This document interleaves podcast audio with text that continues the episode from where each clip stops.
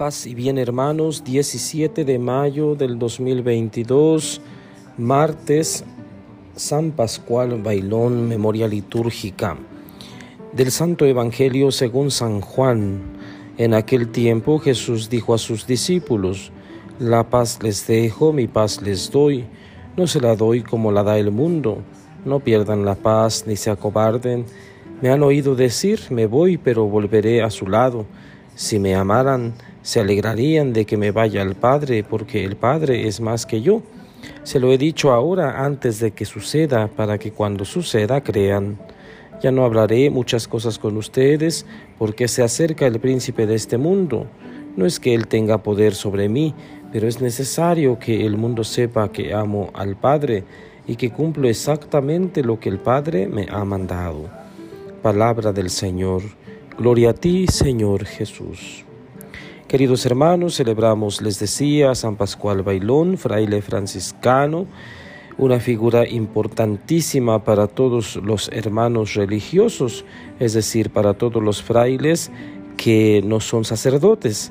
Pidamos pues el día de hoy por toda la orden franciscana, para que a ejemplo de San Pascual Bailón, siervo de Dios, seamos nosotros también humildes servidores del reino, al estilo de San Francisco de Asís. Bien, todos deseamos la paz. Es una súplica recurrente. Pedimos paz para el mundo, paz para nuestras familias, paz en nuestro corazón, etc. Pero la paz que nos ofrece Jesús no es como la del mundo, no es la paz vacía, tensa o fruto de la opresión que ofrecía, por ejemplo, el imperio romano. La paz que nos ofrece es una paz que actúa, que serena y mueve el corazón y provoca energía en el corazón. Frente a la posibilidad de la persecución y la muerte, Jesús dice que no se va del todo, sino que nos asegura una nueva forma de presencia. El reto está en descubrir esa nueva presencia que se percibe con los ojos del corazón que frente al miedo, el dolor y las despedidas de personas que amamos, Jesús nos regale siempre su paz. La paz les dejo, mi paz les doy. Lo decimos en cada Eucaristía. Ojalá pues que todos nosotros logremos experimentar esta paz que procede de Dios, como ya dije, que no es igual a la paz que el mundo nos ofrece. No es la ausencia de ruido o la ausencia de conflictos, sino Dios mismo que es la paz, totalmente la paz. Pidamos al Señor que se quede siempre con nosotros y que Él reine, ahora sí, en nuestra familia, en nuestra sociedad, en nuestro corazón.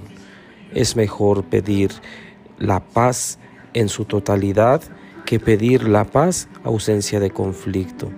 Pidamos al Señor que nos conceda su gracia para que en este día martes este Evangelio de San Juan tomado del capítulo 14 de los versículos 27 al 31 llegue a cada uno de nosotros y que nos sintamos consolados ante las palabras de Jesús, me voy pero volveré a su lado.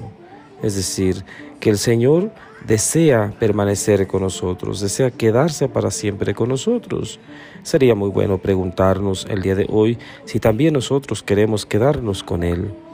Vamos a hacer un ejercicio el día de hoy y nos vamos a preguntar al finalizar nuestra jornada cuántas veces me he quedado con Jesús y cuántas otras me he alejado de Él y he rechazado esa paz que hoy escuchamos en el Evangelio nos brinda todos los días.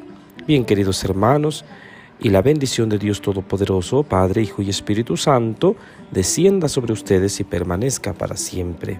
Paz y bien, feliz martes para todos.